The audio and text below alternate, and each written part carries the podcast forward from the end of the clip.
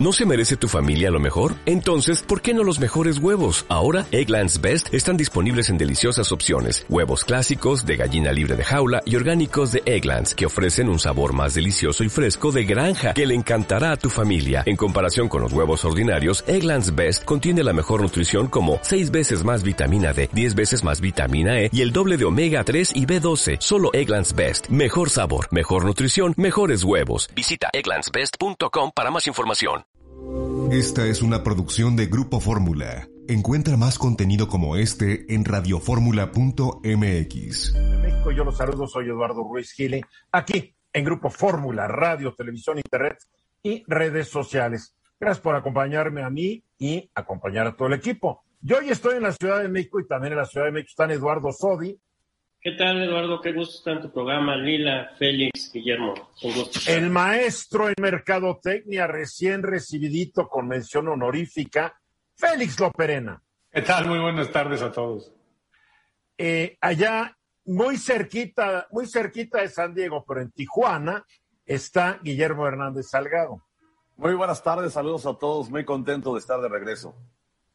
Y allá esperando el domo de calor que le va a llegar tarde o temprano a la ciudad de Washington, porque ese domo de calor está viajando de la costa oeste a la costa este de Estados Unidos, dejando muertos, pero por todos lados. La gente, no todo el mundo tiene aire acondicionado como Lila Abed. Hola Eduardo, muchas gracias por la introducción, me encantó. No tienes, porque si no tienes, si no tienes aire acondicionado, hacemos cooperacha. Ah, bueno, pues aunque lo tenga, yo quiero que hagan a hablar contigo. Ok, a ver, va una buena noticia y una, una noticia mixta que pudiéramos decir es buena y no es tan buena al mismo tiempo. Hoy el INEGI da a conocer los indicadores de confianza empresarial para el mes de junio de 2021. Recordar que estos, estos son unos índices que cuando está uno arriba de 50 en el índice, quiere decir que las cosas van positivamente. La gente que es encuestada para este índice dice, voy bien. Cuando está debajo de 50, la tendencia es negativa. Entonces ahí van los datos. Para el sector de empresarios manufactureros, el indicador de confianza es el siguiente. Está en 52.3, lo cual es positivo. Está 1.8 puntos arriba del mes pasado, lo cual también es bueno. Está 14 puntos arriba de junio del año pasado. Sin embargo, momento adecuado para invertir apenas obtiene un 38.7. Y una empresa y un sector industrial, manufacturero, comercial o de servicios, si no está invirtiendo, no está creciendo. Si no está invirtiendo, no está contratando más personal, no está comprando más equipo, etcétera, etcétera. Entonces, ese es el punto oscuro. Hay optimismo respecto a, lo, a la realidad. Sin embargo, momento adecuado para invertir apenas obtiene 38.7 puntos. Situación económica presente del país, 50.4. Esto es 21 puntos arriba de lo que estaba hace un año. Situación económica futura del país, 56.1. Situación económica presente de la empresa, 54.3. Y situación económica futura de la empresa, 60.8. El futuro siempre se ve encantador. Los seres humanos somos optimistas y, y vamos a ir, pues yo creo que va a estar mejor. Bueno, este es el sector manufacturero. Ahora, los empresarios que están en el sector comercial, su indicador de confianza está en 53.1 en lo general. Sin embargo, el momento adecuado para invertir apenas está en el 27.4, muy bajo, arriba 10 puntos de lo que estaba hace un año. La situación económica presente del país apenas le ponen 45.8. Situación económica futura del país, 68.4. Situación económica presente de la empresa, 56.3. Y situación económica futura de la empresa, 67.6. Igualmente, de nuevo, hay confianza hacia el futuro, hay cierta tranquilidad en torno al presente, pero no creen que es el buen momento para invertir. Si nos vamos a la industria de la construcción, que ha sido las más golpeadas por la pandemia y la crisis económica que esta ha traído, el indicador confianza empresarial para el sector construcción no llega ni a 50, está en 49, lo cual no es nada nuevo, no es nada bueno, digo. Momento adecuado para invertir 29.8. Situación económica presente del país apenas 40.1. Situación económica futura del país, claro, optimistas 61.3. Situación económica presente de la empresa apenas 49.1 y situación económica futura de la empresa 66.4. En resumen, optimismo hacia el futuro, cautela hacia el presente, pero sin caer en pesimismo, pero sin considerar que es un buen momento para invertir. Esos son los datos. Guillermo.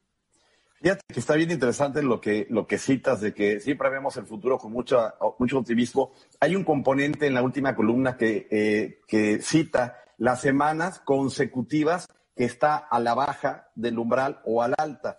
Y en esos tres indicadores que, que citas tú, el momento adecuado por invertir lleva 90, 80 semanas por debajo del umbral, donde se considera que no es el momento adecuado, pero por el contrario, lleva hasta, en, eh, hasta 210 semanas en un indicador. Son meses, perdóname, son meses.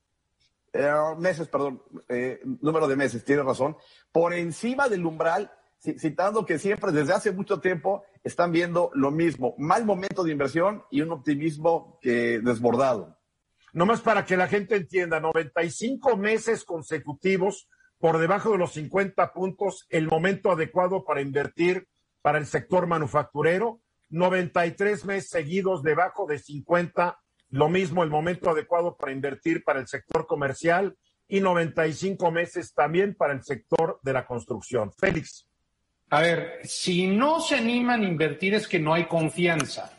Esa es una, esa es la primera, la primera premisa y la Pero no solamente confianza, no hay condiciones del mercado, hay no solamente es la confianza, es... No, pero, lo que pasa es que la confianza involucra condiciones del mercado, involucra muchos factores. Bien. Aquí, aquí el tema es, también eh, dicen que no hay condiciones para invertir porque andan en los 20 y en los 30, pero ven el futuro económico muy halagüeño, en los 60, 70. Y mi pregunta es, quienes responden estas encuestas, ¿cómo puede ser? No, ahorita no voy a invertir, pero me va a ir muy bien, me va a ir muy bien económicamente. ¿Cómo sin invertir vas a obtener una ganancia? Esa es la parte que no me porque, no, porque acuerdas que un empresario, y tú lo has sido también en tus buenas épocas, eh, lo que ellos ven, y siempre, un empresario por naturaleza es optimista, si no, no se vuelve empresario, se va, se va al político, al periodismo.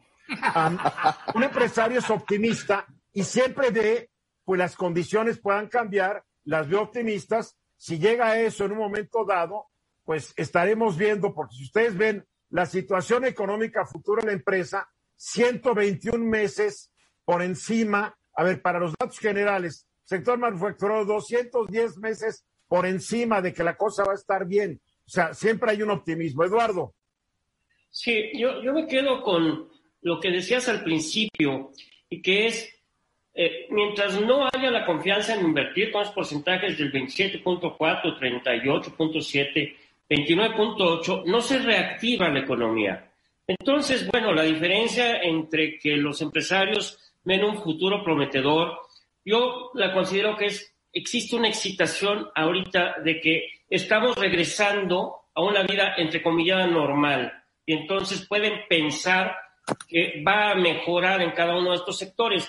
Pero la realidad es que si no tienen la percepción de que es momento para invertir, la actividad económica de México no se va a reactivar y vamos a seguir con niveles de pobreza cada vez peores. ¿O qué pienso? Lila. Creo que uno de los sectores más afectados, Eduardo, que tal vez no tiene tanto optimismo, es el sector del turismo. Eh, incluso la ONU publicó un informe sobre comercio y desarrollo en donde dice que eh, debido a la pandemia y aún con los avances de vacunación, que eh, el tema del turismo y la desigualdad de las vacunas va a provocar una pérdida de más de cuatro billones de dólares del PIB mundial. Y en México resalta que eh, puede llegar hasta un menos 1.6% eh, el sector turístico. Entonces, creo que en uno, en varios sectores puede haber un optimismo, pero hay otros que sí fueron muy agraviados por la pandemia COVID-19. Y claro, cada, cada vez habla, cada quien habla y opina como le fue en la fiesta, ¿no?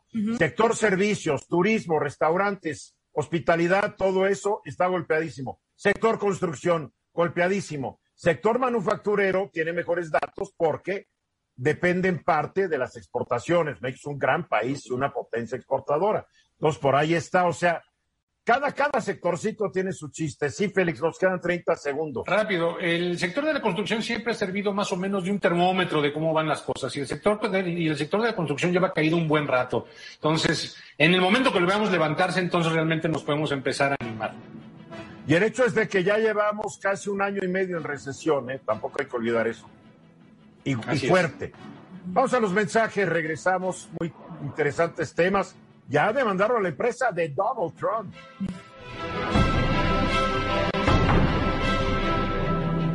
Minutos para la hora. A ver, el 4 de mayo se publicó en el diario oficial de la Federación, pues esta nueva ley de hidrocarburos, reformas a la ley de hidrocarburos, y ahora en el Senado, lo que son los senadores de la oposición contra Morena, pues presentaron ante la Suprema Corte de Justicia de la Nación una acción de inconstitucionalidad. A ver, Eduardo Sodi, primero que traiga las firmas originales, ¿no?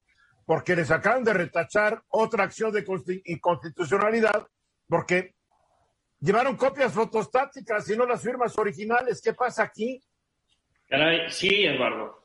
A ver, la acción de inconstitucionalidad, pues es eh, un derecho que tiene las fracciones minoritarias de la Cámara de Diputados o Senadores para cuando no están de acuerdo en alguna ley o en una reforma o una ley, puedan impugnarla ante la Corte considerando que esta ley es inconstitucional para que la ley declare, para que la Corte declare su invalidez. Bueno, tienen un término para hacerlo, 30 días. Y resulta que la Cámara de Senadores, en un porcentaje de 48 senadores, presentaron su petición o su demanda de acción de inconstitucionalidad. Pero esta la presentaron lo que se llama el buzón de la Corte. Hay horarios en que puedes presentar tus demandas vía oficialía, normalito, te ponen sello, y hay otros en los que tú sellas tu demanda, los metes en una bolsa con tus documentos y los pones en un buzón. Y después la Corte, grabando lo que están abriendo, pues analiza qué presentaste y resulta que habían se pensaba que habían dejado quien fue a presentar la acción de inconstitucionalidad el escrito, el, escrito en donde se demanda en, en, con firmas en copia. Es decir, que el original del escrito con las firmas autógrafas no se había quedado en el buzón. Lo que hace la Corte en un principio eh, de respeto a los derechos humanos y de un acceso a la justicia real, considera que puede ser una equivocación. Y lo que hace la Corte es que requiere a los senadores y les dice, oye, ya lo hice y lo que tengo son tus escritos, pero las firmas solo son copias simples, están en copia simple. Exhíbeme el acuse en donde están las firmas autógrafas. Contesta el senador Osorio Trump, que es el que está como representante, y le dice a la corte, oye, a ver, aquí te va lo que tengo y te pido que hagas una búsqueda nuevamente, tu corte, y en todo caso pide que ratifiquen los senadores. La corte busca nuevamente una búsqueda exhaustiva, vuelve a revisar y ve que lo que le exhibe nuevamente el Senado es otro escrito con firmas en copia simple. Y entonces la Corte desecha y dice, no puedo admitirte porque necesito las firmas autógrafas para que en verdad conozca yo del consentimiento de quien acude en la acción de inconstitucionalidad. Y segundo, no puedo ratificar lo que es en copia. Estoy pidiendo que me exhibas el documento original. No lo hizo, entonces se desecha la demanda por notoria improcedencia. ¿Lo pueden volver a presentar o ya se les fue el avión? Ya se les fue el término. O sea, estamos hablando de unos senadores estúpidos. Perdóname, no conozco otro término y ahora me explico por qué Osorio Chong también fue un desastre como secretario de Gobernación. Digo, ¿a quién se le ocurre? Oh, es, es, tan delicado. Ellos tienen un recurso que se llama recurso de reclamación pero es un recurso en el que van a exponer las situaciones que ellos consideran, las consideraciones jurídicas por las cuales la Corte no debió de haber desechado. Pero yo no veo. pero a ver, número uno, ¿por qué no lo llevaron en las horas para que se lo recibiera el oficial y de partes? ¿Por qué lo mandan y lo echan a un buzón? Digo, parecen descerebrados y, y, que, y, se quejan de que Morena está bien, está mal, pues ellos tampoco están muy bien, ¿eh? Y aquí el punto es que te hace pensar muchas situaciones. Mira, desde un error en la fotocopiadora y que se hayan quedado en la bandeja de la fotocopiadora las originales y se hayan llevado nada más las copias. O de plano Osorio Chong está negociando con Morena y lo hizo mal para quedar bien y claro. Y ahí muere. que te da lugar a muchas ideas, ¿no? Claro. ¿Qué, qué, qué, qué pena me dan todos estos políticos, porque demuestran una ineptitud gigantesca. Entonces, ahora, entonces, ¿qué pasa con la ley de hidrocarburos? Bueno, hay amparos que se promovieron por empresas y que ambos jueces, el primero y el segundo distrito, concedieron suspensiones y las concedieron en forma absoluta, es decir, para que la ley no aplique para ninguno de las personas que eh, intervengan en este sector.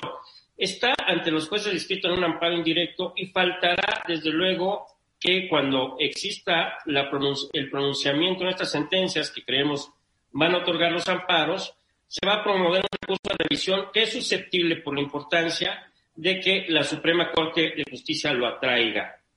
Esto atraiga todos los recursos. Esto es trascendente porque se necesitaba la acción de inconstitucionalidad para que se declarara en forma general la invalidez de estas reformas. Y eso ya se perdió gracias a Osorio Chong. No se ha perdido, pero se requiere que la Corte, eh, en todos estos amparos que se están promoviendo, se resuelvan todos en el mismo sentido para que se considere que se forma jurisprudencia y que sea de tal forma esta jurisprudencia que pueda notificarse a la Corte para al, legislativo para que establezca que estas eh, reformas son inválidas, son inconstitucionales. Qué error, qué error, qué error. Qué error más imperdonable e injustificable. Félix. ¿Cómo le vamos a creer a la oposición que están trabajando, que quieren trabajar a favor de México, que están haciendo las cosas bien, cuando hacen semejantes Oye, ¿tú les crees? Todos ellos tuvieron la oportunidad para trabajar por México durante ochenta y tantos años del PRI, doce años del PAN. No, pero ¿Tú les quieres creer? Como tú decías, no se trata de regresar una antigua película a donde la rentabas y echarle en un buzón. Tenía la suficiente importancia para decir, séllame de recibido aquí en la, en la oficialía de partes y no Yo, la verdad, como soy mal pensado y conozco la trayectoria de este senador que fue un pésimo gobernador de Hidalgo, pero muy amigo de Peña Nieto, pues no dudo que esté negociando. No, me investiguen y, mejor lo hago mal para que no vaya a salir algo. Lila. Oye, Eduardo, yo te quería preguntar, eh, en, un, en una de las tres reformas constitucionales que quiere presentar el presidente Andrés Manuel López Obrador es la, la reforma a la ley de, a, la industria eléctrica. ¿Tú crees que pase algo semejante eh, a lo que estamos viendo con la ley de hidrocarburos? Lo, lo que pretende el presidente es que se reforme la Constitución, porque la ley secundaria, que es la ley federal de la industria eléctrica, está también suspendida por los amparos que se promovieron. Pero para que se reforme la Constitución no tiene las mayorías requeridas, no las tiene y no pienso que pueda llegar a un quién sabe, después de ver este papelito de Osorio ya todo es posible. Eh, ya el presidente mandó algún anzuelo ahí a los del PRI en alguna mañanera, ¿no? Dijo que a lo mejor con acercamientos a acuerdos políticos podría lograr sus reformas constitucionales. Y Alito, Alito Moreno también dijo que el PRI estaba, que, que el PRI no estaba casado con el PAN y el PRD para nada. Pero sería gravísimo una reforma constitucional que tenga el mismo sentido que las hechas a la ley federal de la industria eléctrica. Sería gravísimo. No, y la, y la, la lluvia de arbitrajes internacionales que le va a caer al gobierno mexicano porque viola contratos eh, con empresas extranjeras, digo, esto va a ser pues fatal. ¿Y viola el, TEMEC, no, Lila? Completamente. Las nuevas disposiciones ambientales y entre otros capítulos del TEMEC tiene violaciones de varios de ellos. No, está bien, está bien. También, A ver, Guillermo. Oye, Eduardo Sobi, y nada más de pura por pura maldad, la pregunta es, ¿y encontraron al final de cuentas dónde está el documento original con las firmas o ya se perdió? Nadie ha dicho aquí está. Está en una, ¿Sabes dónde está? Está en el bote de la basura después de que le puso un cerillo Osorio Chong. ya está incinerado eso ya. Sí, es. Ven una valija rumbo a Pachuca. ya, ahí, no, ahí no lo quieren, ahí no se puede ni parar. A ver, Eduardo. Hay situaciones como despachos de abogados y como clientes que no puedes permitir este tipo de errores. Además, cuando la Corte te da un plazo para requerir, son cinco días hábiles para que, para que cumplas con un requerimiento, tiempo suficiente para haber buscado, incluso en la fotocopiadora, y haber encontrado el documento. Entonces, eso lo hace todavía más extraño, eh, nos hace pensar en situaciones más allá de un simple error humano, ¿no? Y, bueno. No, esto es un error esto, para empezar, es una estupidez y una irresponsabilidad por parte de Osorio Chong y los demás senadores de la oposición que no le reclamaron y no verificaron que hiciera bien las cosas. Un tipo de dudosa uh, brillantez, vamos a decirlo así. Desde luego, él tenía, él tenía a su cargo el desahogo del requerimiento, o al menos él fue el que intentó desahogarlo, así es que podía haber buscado, haber encontrado ese documento no sé, este, sí, esta omisión huele mal. A, lo mejor se le trabó en el brazalete de alguno de sus relojes, esos que usa tan, tan, tan, tan llamativos, ¿no? Eh, en fin, son los políticos que tenemos un reflejo de nosotros, no se olvide. Exactamente.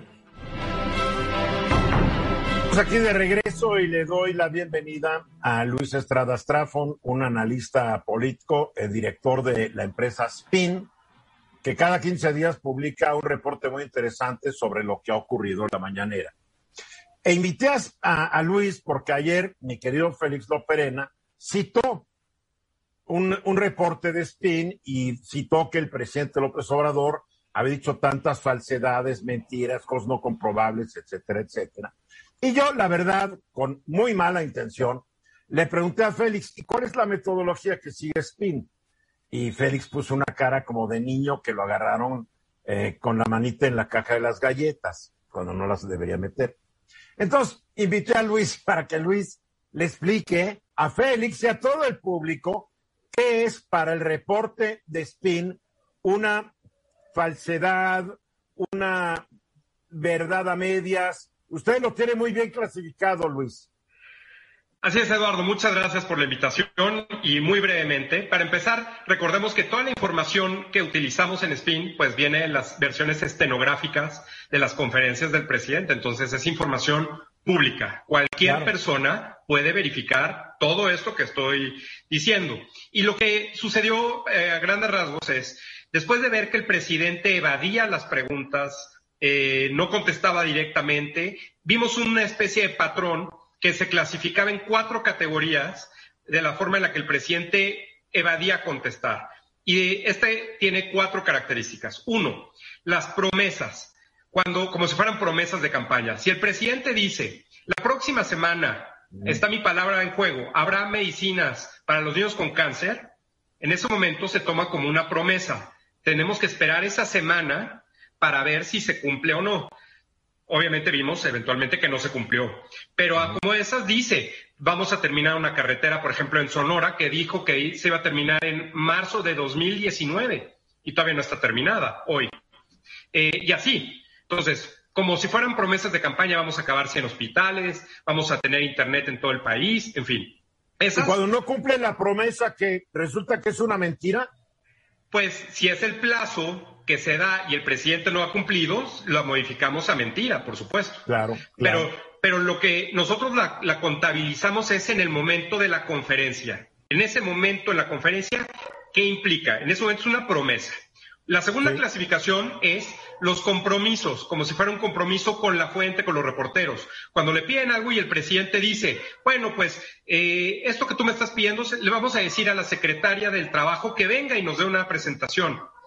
Pero pues luego la secretaria no va, la reportera o el reportero que pidió eso no va, o ninguno, o aunque vaya, pues no le dan la palabra, entonces no puede verificar. O si por fuera le dicen, mira, saliendo de la conferencia te damos la información que pides, pues entonces, ¿para qué sirven las conferencias de prensa? El chiste es que se dé de frente y no podemos verificar si eso se da. Entonces, la segunda es compromisos. La tercera, que es la más común del presidente López Obrador, que es las eh, no comprobables o las no falseables, que son las que, pues, eh, eh, los seguidores del presidente van a decir que sí, los que no están con el presidente van a decir que no, se genera un debate y es por ello que el presidente las usa tanto. Cuatro de cada cinco de todas las afirmaciones falsas o engañosas del presidente son de esta, de esta calidad.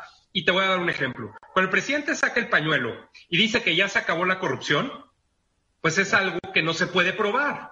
Y entonces los, repito, sus admiradores van a decir que sí, sus enemigos reales e imaginarios van a decir que no, y entonces se genera un debate. Por eso el presidente está tanto tiempo en la discusión pública sin que por ello ponga agenda. Pero bueno, es otro. Y por último, las falsas, completamente falsas, que de hecho, una de ellas eh, empezó este conteo, que fue cuando el presidente dijo, yo me cambio de nombre, me dejo de llamar Andrés Manuel si la mitad de las escuelas son multigrado. Multigrado es que los profesores puedan dar en primero de primaria, en tercero de primaria, el mismo profesor o profesor.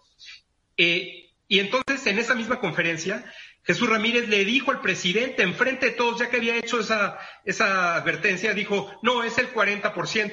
Y entonces el presidente se rió y dijo, bueno, pues ya me cacharon, ni modo. Y obviamente no se cambió el nombre, ¿verdad? Entonces, esas afirmaciones que el presidente tiene con los datos falsos, también pues cuentan como falsas. En total, las cuatro categorías, así de sencillas como las estoy platicando y que se pueden distinguir entre sí al momento de leer las estenográficas del presidente de las conferencias, suman al día de ayer, bueno, al día de hoy porque no hubo conferencia, 56.181, que es más que lo que Donald Trump en cuatro años, en todos sus eventos, según el Washington Post, incluyendo todos sus tweets, dijo, en cuatro años el presidente lleva dos y medio, porque pues, eh, eh, aunque sea el tercer aniversario hoy, empezó a gobernar en diciembre, dos años y medio y claramente lo rebasó, 50% más. Esto, pues obviamente tiene una, un promedio eh, por conferencia de 88 afirmaciones que son falsas o engañosas por conferencia. Por último, Eduardo, duran 108 minutos en promedio las conferencias. Si quitamos lo que hablan otros reporteras y reporteros, lo que hablan otros integrantes del gabinete, pues prácticamente todo lo que dice el presidente López Obrador es falso o no se puede probar. Es impresionante. Ahora, lo que es impresionante es que con eso siga disfrutando de tanta popularidad. Pues sí. ¿Será que, ya no nos interesa? No nos interesa que nos mienten, que nos den el avión. Lo han estado haciendo durante 200 años, pues uno más, ¿cuál es la bronca? Pero este me da, pues, para mi, mi beca eh, Jóvenes Construyendo su Futuro, este me da mi arbolito, este me da porque soy madre soltera, este me da tanto por hijo, pues voy a tener más hijos. Digo, puede ser, ¿no? No, no, eh, estoy completamente de acuerdo. Yo creo que se debe principalmente a dos razones. Una es que eh, la preferencia por el presidente puede estar relacionada directamente con recibir un apoyo o alguien conocido recibe un apoyo y eso pues eh, infla eh, artificial la, la, aprobación. Y segundo, lo más importante, Eduardo, el presidente y su equipo en una afirmación nuevamente falsa o que no se puede probar, dicen que ven la conferencia millones de personas, pero nunca han mostrado ratings, share, nada de eso. Y nosotros lo que hicimos fue en Spin verificar el, eh, el, número de vistas del presidente en Facebook. El presidente tiene casi 8 millones de seguidores en Facebook, pero solamente ven las conferencias el 7% de sus seguidores. Y ese número ha ido a la baja. Actualmente está en el peor momento, ese mismo seguimiento. Lo que eh, o sea, que lo están viendo, que lo están viendo 40 mil personas.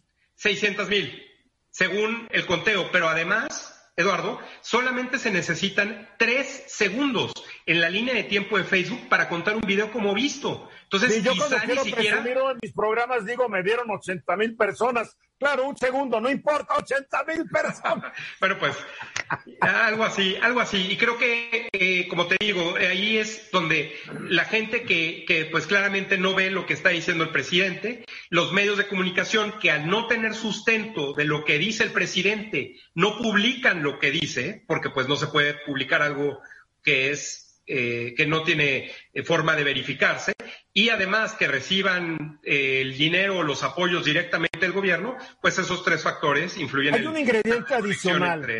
Hay un ingrediente adicional. Cuando el presidente quiere caer bien, cae muy bien. Cuando él hace sus, sus videos junto a un árbol y dice este árbol, o junto a un río y este río, le salen requete bien y tienes ganas de ir a ver el río o visitar el árbol, la verdad. Tiene un encanto natural cuando él está en su ambiente la verdad. Bueno, puede ser. Eh, eh, lo que, lo que a fin de cuentas queda La gente lo adora, la gente que está, que, que lo quiere, no solamente lo quiere, lo quiere. Sí, sí. Sí, de eso, de eso sin duda. Aquí el problema es que lo que él hace cada mañana y donde miente, ataca, viola derechos humanos por violar la presunción de inocencia de personas, empresas, en fin, pues la verdad es que eso lo hace desde Palacio Nacional con su calidad de jefe de Estado y de gobierno, con recursos del pueblo que pues él dice que cuida, ¿no? A ver, Félix, ¿ya te quedó claro? Lo tengo clarísimo. A mí lo que se me hace increíble es que después de 56 mil ciento y fracción de mentiras, todos los miércoles vaya a haber un ejercicio de quién es quién en la mentira de la semana. Eso se me hace. Porque la chica que puso ayer no tiene ni la menor idea. No tiene idea, no da una. Además, ella decía, y no es cierto lo que publicaron, porque la secretaria de Energía en un tuit dijo que no es cierto. No tiene idea de cómo se desmiente una noticia falsa. Y luego lo hace Nadie le ha enseñado a esta chica. Ojalá aprenda, ojalá aprenda. Y luego lo hace con notas de 2017, porque ayer desmitió una nota ayer, este, un, un tuit con una nota de 2017 cuando Andrés Manuel todavía ni era presidente. Bueno, dale chance, está aprendiendo. Digo, oye Luis, te felicito por lo que haces. ¿Cómo puedes seguir todo el público que está con nosotros? ¿Cómo? Yo sé que vas con Joaquín una vez a la semana y das tus datos, pero ¿cómo pueden entrar a tu sitio y ver tus reportes? Por supuesto, Eduardo, muchas gracias. Si googlean Spin y conferencia presidente, van a encontrar todas las entrevistas, artículos que hemos escrito, las infografías quincenales y todas las menciones de otros artículos y otras personas que han tomado nuestros datos.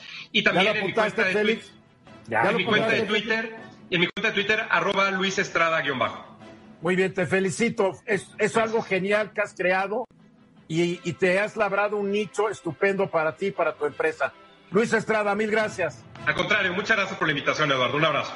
Vamos a los mensajes Vamos a Washington, porque esta nota, lo que ocurrió hoy, me, me genera eh, sentimientos encontrados.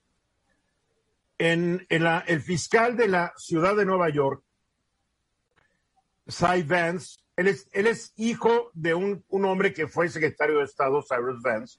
Entonces, Cy Vance, le dicen Cy Vance, pues eh, ante un gran jurado presentó pruebas y el gran jurado decidió eh, presentar una denuncia por delitos fiscales al Trump Organization o el Trump Group, como se llame, ya su director financiero, el señor Weisselberg, que es una persona que está ahí en ese grupo desde los años 70, cuando trabajaba con el nazi, papá del nazi expresidente. A ver, me da, me da mucha alegría saberlo, pero conociendo cómo es esto, cuando tienes dinero, generalmente puedes salir con la que quieras, Lila. ¿Qué va a pasar? Y además hay se va en diciembre, él no va a encabezar seguramente eh, gran parte de este juicio. ¿Qué va a pasar? Así es, Eduardo. Esta mañana el director financiero de la organización de Trump, Allen Weisselberg, se, eh, pues entregó a las oficinas del fiscal de Manhattan, eh, Cy Vance. Eh, llegó esposado, custodiado por las autoridades, en donde tuvo que comparecer. Yo no he visto la foto, ha de estar buenísima. Sí, no la has visto, está muy bueno. De hecho, hay hasta video. Eh, entonces él tuvo que comparecer ante, ante un juez en donde enfrentó 15 cargos distintos, entre ellos fraude, conspiración, falsificación de documentos. Estos fueron uno de los cargos que enfrentó también la organización de Trump. Hay dos cuestiones. Primero, Weisselberg enfrenta 15 cargos y la organización de Trump por separado eh, enfrenta 10 cargos en su contra. Eh, pero también están culpando a Weisselberg por eh, evadir impuestos de 1.7 millones de dólares. Y esto se monta a una investigación que se ha llevado a cabo durante los últimos dos años que ha sido un esfuerzo por parte del fiscal de Manhattan, pero también de la fiscal general del estado de Nueva York, Letitia James, que ahora está ella investigando varios cargos civiles en contra de Trump. Ahora es importante señalar que Trump mismo no está sido, no, no es imputado por estos cargos ni sus familiares, pero definitivamente va a afectar pues eh, a su organización, eh, a, ¿no? A, los, a, los ingresos que él tenía de la organización. Y aunque ya se declaró no culpable, tanto la organización Trump como Allen Weisselberg, pues van a tener que enfrentar eh, a los jueces en distintos eh, tribunales en las semanas que vienen. Lo interesante de todo esto Eduardo, es saber si en realidad esto es lo único que han podido conseguir en, cuestión de pruebas los fiscales en Nueva York o si esto solamente es el inicio de una investigación mucho más profunda en contra de la organización de Trump. Si únicamente encontraron eh, estos cargos que se revelaron hoy en el tribunal, pues muchos analistas dicen que en realidad eh, durante los dos últimos años no encontraron mucho. Si bien es cierto que eh, ha evadido impuestos la organización de Trump, eh, sabemos que hay muchos vacíos en la ley estadounidense que de hecho permiten muchas de las cuestiones fiscales que hicieron la organización de Trump y el mismo expresidente Donald Trump. a, ver, a ver, yo por ahí escuché que por el solo hecho de haberse presentado esta denuncia, el indictment, como lo llaman allá en Estados Unidos, ninguna institución financiera a partir de hoy le puede prestar o no quiere prestarle dinero al Trump Organization. ¿Por qué? Porque no saben si esta organización en un momento se están a caer en quiebra o algo y no les paguen la deuda. Entonces, ah, y no solamente eso, los bancos que le han prestado pueden exigir el pago anticipado de la deuda. O sea, que pueden meter en líos terribles de flujo de efectivo la organización de Trump. Totalmente, Eduardo. Y esto todo inició con una audiencia del ex abogado también eh, Cohen, Michael Cohen de, Trump, en una audiencia ante el Congreso el 27 de febrero en el 2019, donde informó que Trump había inflado el valor eh, de varias de sus propiedades para evadir impuestos, pero también para generar préstamos mejores por parte de los bancos y de los seguros. Entonces. Bueno, lo que hacía es que le inflaba el valor cuando pedía, pedía prestado para decir, vean lo que valen mis cosas, inflaba el valor, y cuando se trataba de pagar impuestos, bajaba el valor para pagar menos. Exacto. Ahora, las irregularidades fiscales que enfrenta la organización de Trump en estos momentos son porque se les daban beneficios adicionales a los, empleo, a los empleados, como que les daban eh, apartamentos, matrículas escolares, coches de lujo, etcétera, y no los declaraban para no pagar impuestos. Entonces, eh, definitivamente esto es un delito en Estados Unidos y lo interesante es que obviamente eh, los voceros de la organización de Trump dicen que jamás había investigado por parte de algún fiscal el que se pueda dar beneficios a los empleados. Dicen que esto, como de nuevo, es una cacería de brujas en contra del expresidente Trump. Será lo que sea, pero si es ilegal, es ilegal.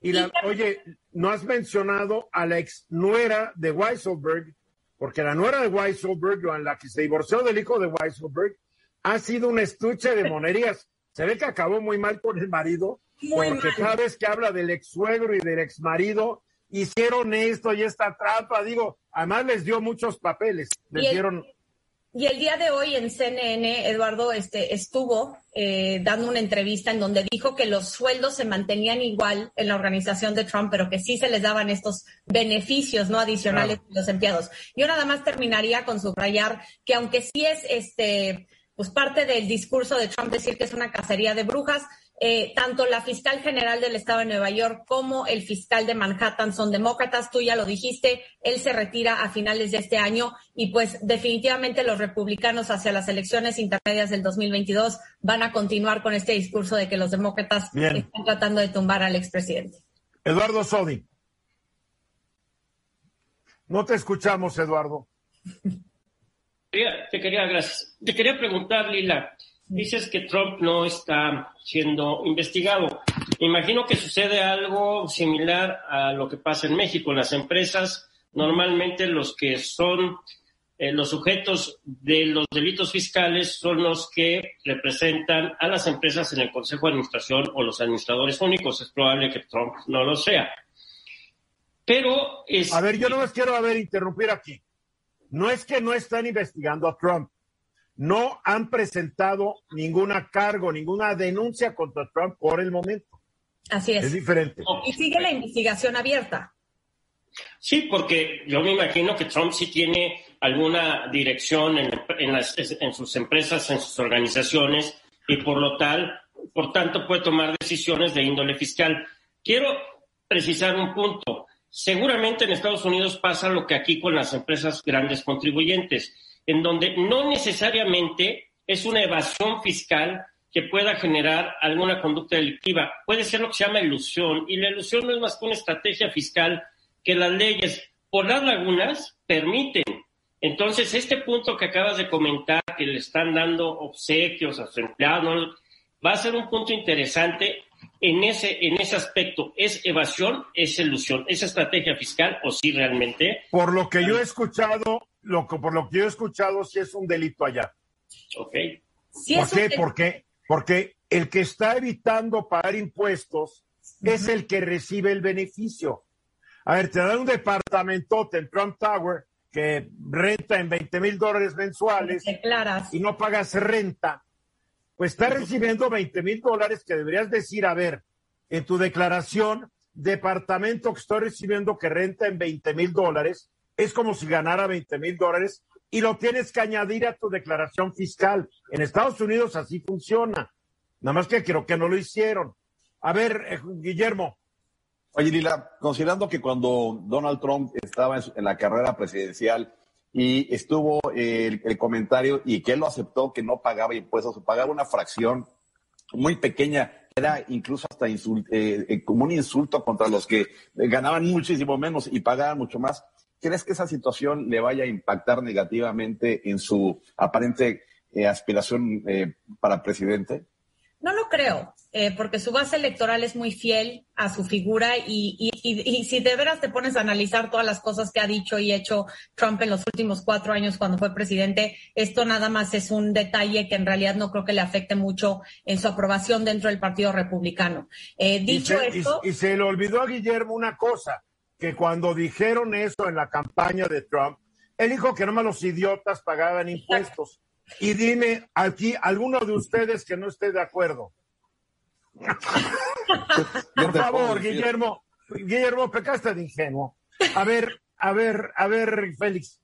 Yo aquí tengo nada más una duda. No hay manera de que las autoridades de Nueva York y de Manhattan presionen al director de finanzas, le encuentren algo y, y lo presionen para que hable, decir, a ti no te voy a acusar, pero suelta la sopa, a ver, dime todo lo que traigas. de eso se trata. Eso es, esa es la estrategia, ¿no? La estrategia es presionar a Alan Weiselberg para que empiece a cooperar y que también, como decimos, pues ahora sí que escupe Lupe, ¿no? que suelte la sopa. Es algo parecido como, es algo parecido como seguramente una presión contra Osorio Chong para que se olvidara mandar las firmas.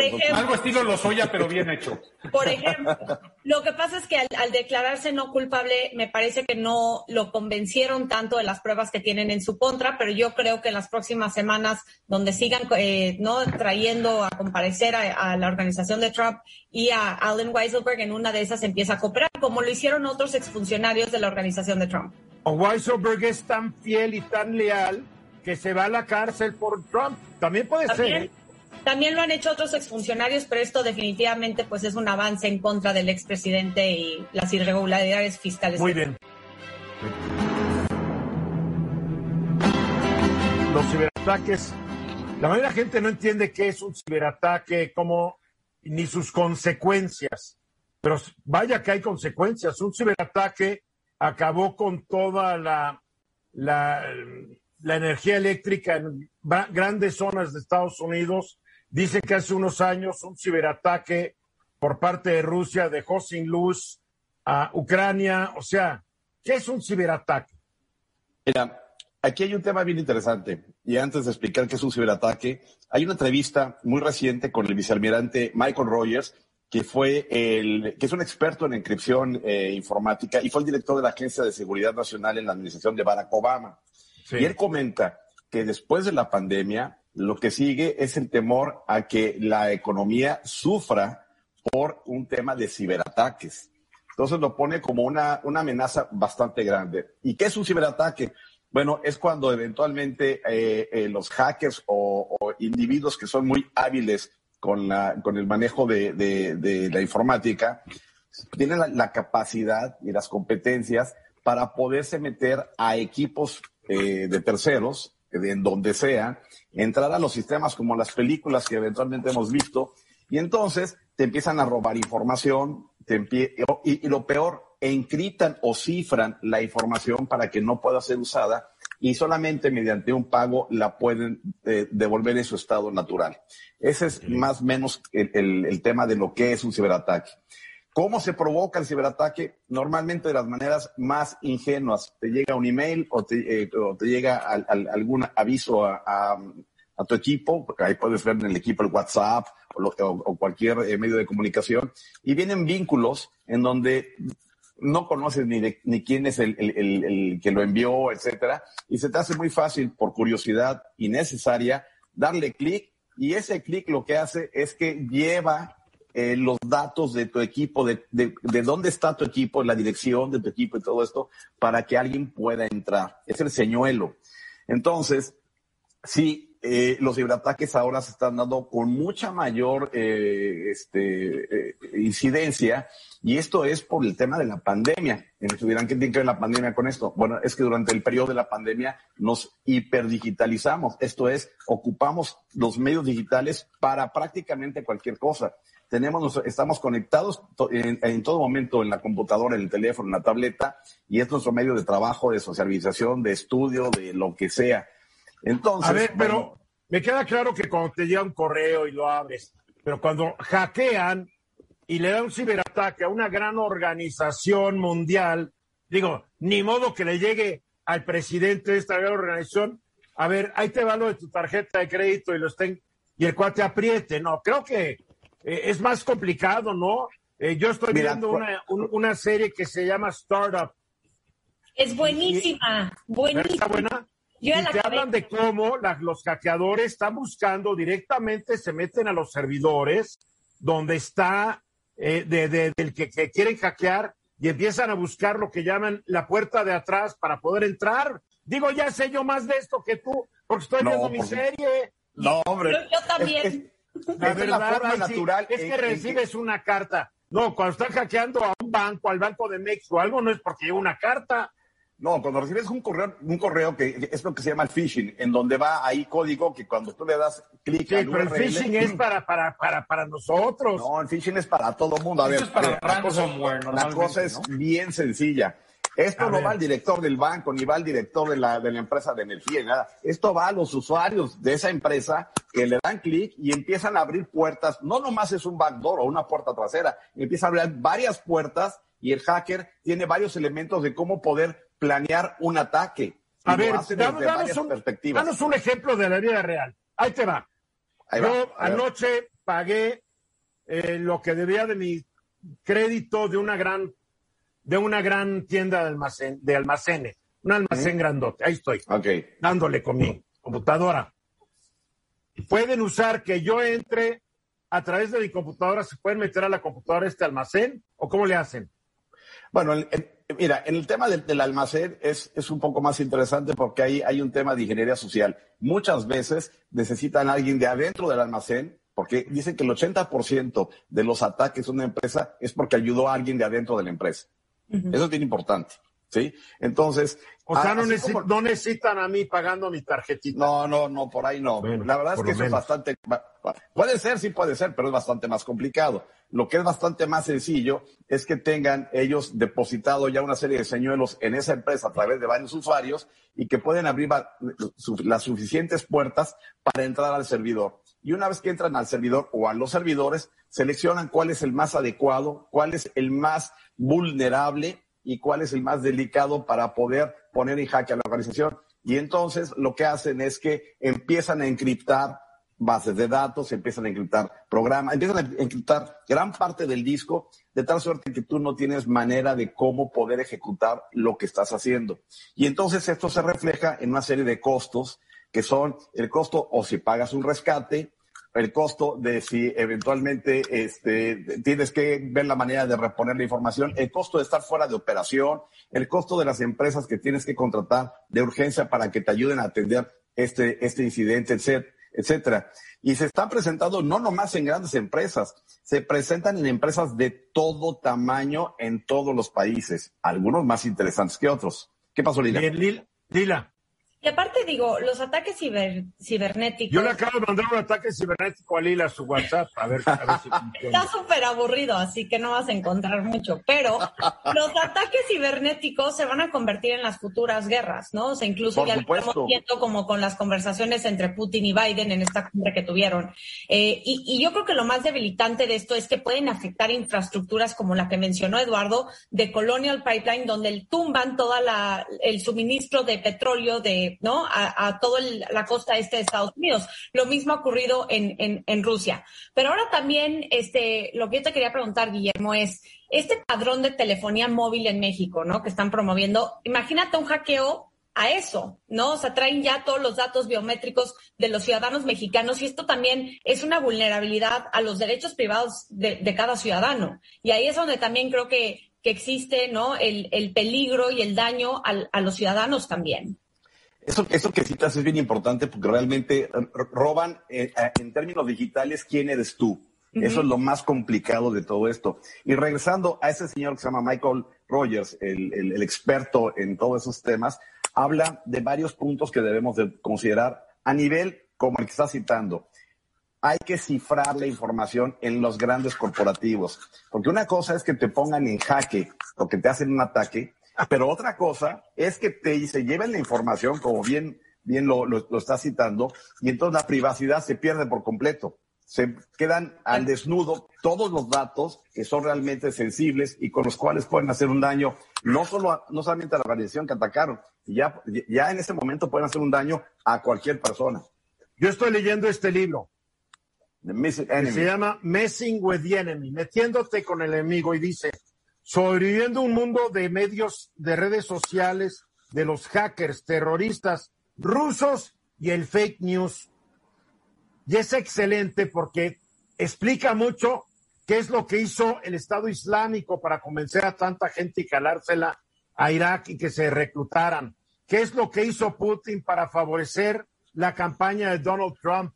O sea, Al Qaeda, ¿cómo están usando las redes sociales? Pero después los rusos, ¿cómo están hackeando a gobiernos, que, amigos y enemigos, para ir metiendo cosas o desorganizando las economías? Imagínate que los rusos hackearan las computadoras de la Bolsa de Valores de Nueva York. Fíjate, claro, por supuesto. Pero y, elecciones también, Eduardo. En, todos lados. Pero, pero fíjate, no, no tanto que se meten a las máquinas de votar, no.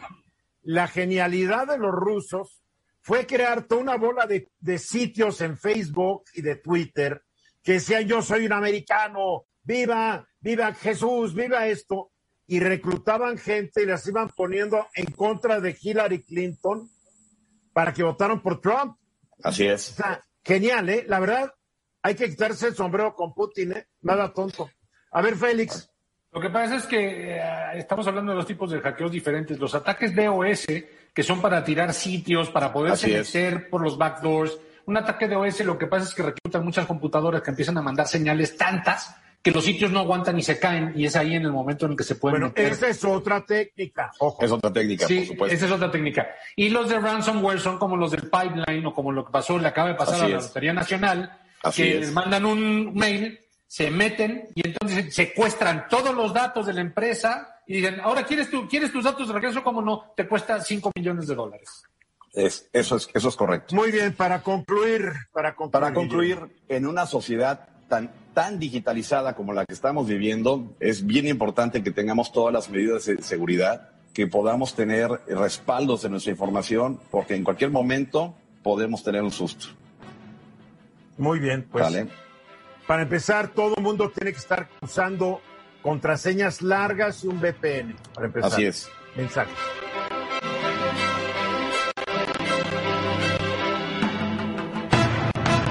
Exactamente, faltan 15 minutos para la hora. Hablaba yo con un candidato que perdió, pero que quiso ser alcalde en la Ciudad de México. Y me dice que en la campaña visitó zonas tan pobres que se le había olvidado que había tanta pobreza en México estaba impresionado de ver la cantidad de personas con enfermedades de la piel. ¿Por qué? Porque no tienen agua, porque los niveles de higiene son bajísimos. que se impresionaba de encontrar gente sin dientes, jóvenes sin dientes, niños sin dientes, adultos mayores sin dientes. ¿Por qué? Porque los pierden muy jóvenes y no tienen para ir con un dentista. pero realmente dice, volví a la realidad mexicana. Perdí, pero gané porque ya me di cuenta de todo lo que hay que hacer para este país. Ahora, la pobreza no es algo nuevo en México. Hay que aclararlo. La pobreza es un, es un mal ancestral. Desde que se fundó esta nación en 1821, hemos traído la pobreza. Antes de que existiera México, el virreinato de la Nueva España, había mucha pobreza. Y nos han querido vender la idea de que antes que los españoles, todo esto era bonito, como un mural de Diego Rivera, donde todo era color, todo era bonito, todo estaba limpio. Y no, no nos engañemos, también había mucha pobreza. Cargamos con pobreza milenaria. Y yo sí estoy convencido que los presidentes de México en mayor o menor medida han querido hacer algo para remediar el problema, que les ha faltado más creatividad, más ganas, más deseo, no sé. Ah, pero el hecho es de que hoy, con la pandemia, se ha agravado la situación. La pandemia no la esperaba nadie, la pandemia llegó, no se sabe cómo surgió. Eh, lo más, la teoría más aceptada es que se transmitió de un murciélago a otro animal y del animal brincó al ser humano. Ahí está también la teoría de la conspiración china. Yo no quiero las conspiraciones porque no me dan pruebas. Pero la pandemia nos ha afectado terriblemente, Félix, más de lo que ya estábamos. ¿Sabes qué pasa? La pobreza es un elemento discursivo que si nos vamos hacia atrás en la historia de México, las vamos a escuchar en todos los discursos que recordemos de todos los políticos, de todos los partidos. Pero cuando la trasladamos a una realidad y la ves de frente, es durísima. Cuando la ves en persona, es, y, más quienes la viven, es durísima. La cifra más reciente. no nos hagamos tontos y no nos hagamos tontos. Nosotros no la vemos muy seguido no. porque vivimos en nuestras burbujas de bienestar. Así es. En nuestras colonias de bienestar, nos subimos en nuestros coches, cerramos los vidrios, ponemos radio fórmula o escuchamos música o lo que sea, y ahí vamos manejando. Vemos muestras de la miseria en niñitos chiquitos de dos años vendiendo chicles, en mujeres de la tercera edad que casi no pueden caminar con su cajita de mazapanes de cacahuate, pero es nuestro contacto. Y realmente estamos desconectados. Yo lo he visto en unos en hospitales recientemente y de verdad, de verdad cala, ¿eh?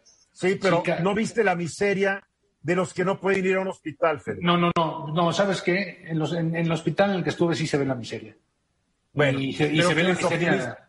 Es la miseria del dolor, que es otro tipo no, de No, no, vi la miseria de quien tiene que ir a un hospital, de quien no puede hacer nada más y que a, su hijo se le va la vida y no pudo hacer nada. Pues sí, sí, Félix, pero... porque no tuvo dinero. Pero pudo ir al hospital, entiéndelo. Hay gente que no llegó al hospital, Félix. Cierto, cierto. Pero bueno, la cifra más reciente que tenemos de inflación en México es de 5.89%, que es la correspondiente. Es la de mayo. Es la de mayo. En abril estaba en 6.08. Y de acuerdo con cifras del Coneval, el precio de la canasta básica subió más de 5% en un año, de mayo a mayo, 1.1% entre abril y mayo de este año. ¿Y qué tiene la canasta básica? Huevo, aceite, tubérculos, verduras, legumbres, leguminosas, frutas, azúcar, bebidas no alcohólicas, carne, pescado y cereal. ¿Cuánto cuesta una canasta básica? Poco más de 1.700 pesos, pero es para una persona. Si una familia tiene cuatro integrantes, pues ya estás hablando de casi de eh, 6.800 pesos. Por eso la pobreza hace que en México toda la familia trabaje.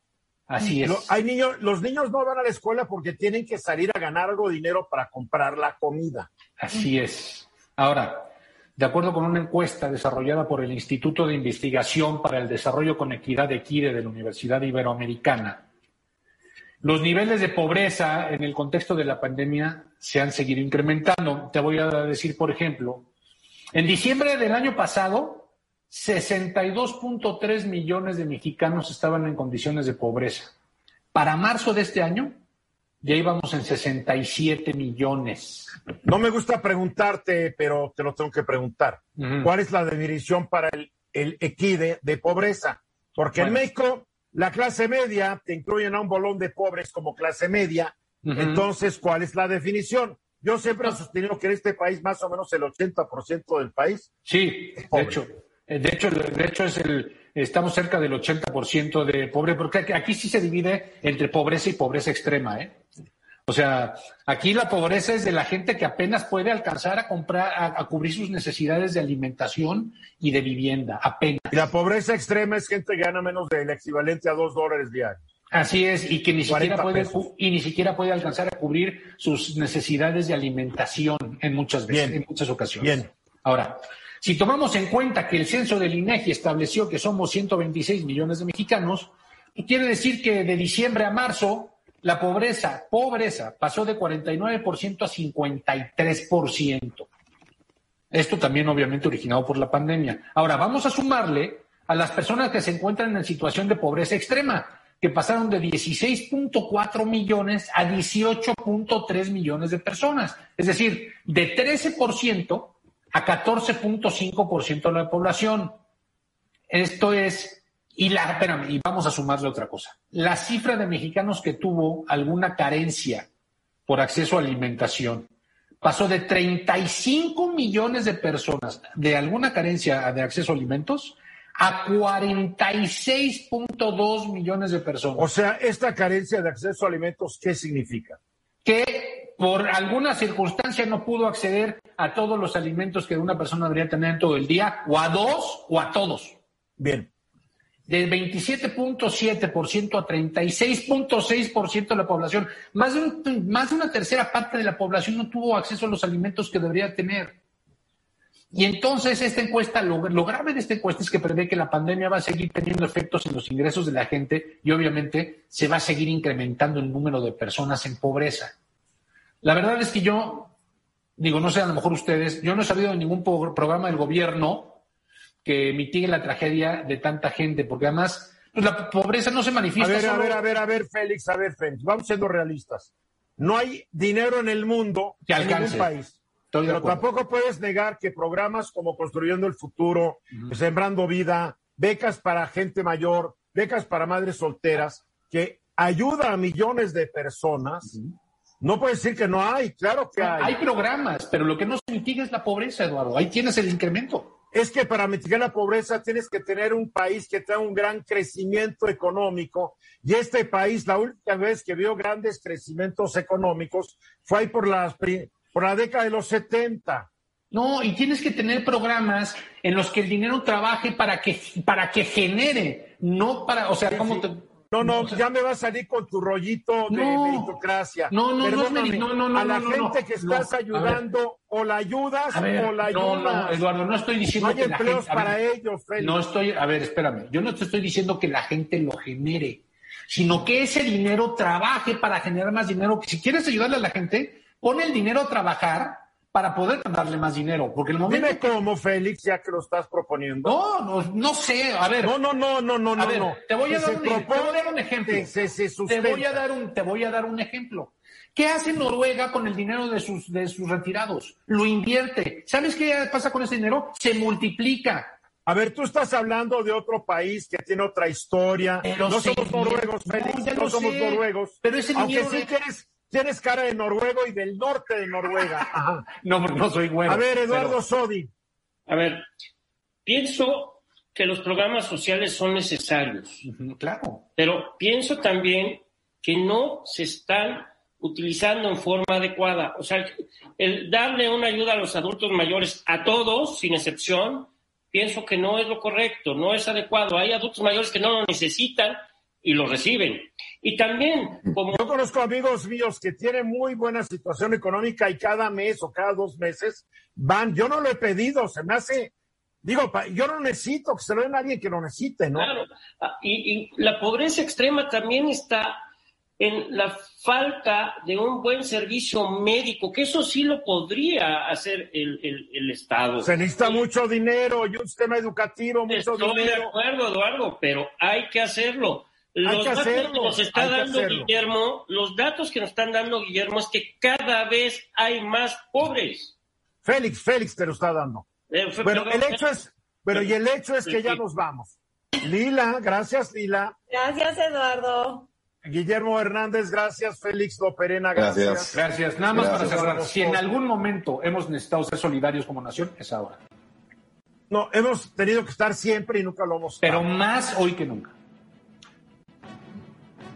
Gracias. Mañana 3.30 estamos de regreso. Hoy a las 9 de la noche estoy en el diálogo nocturno, facebook.com diagonal Ruiz YouTube Ruiz Times y Twitter arroba J.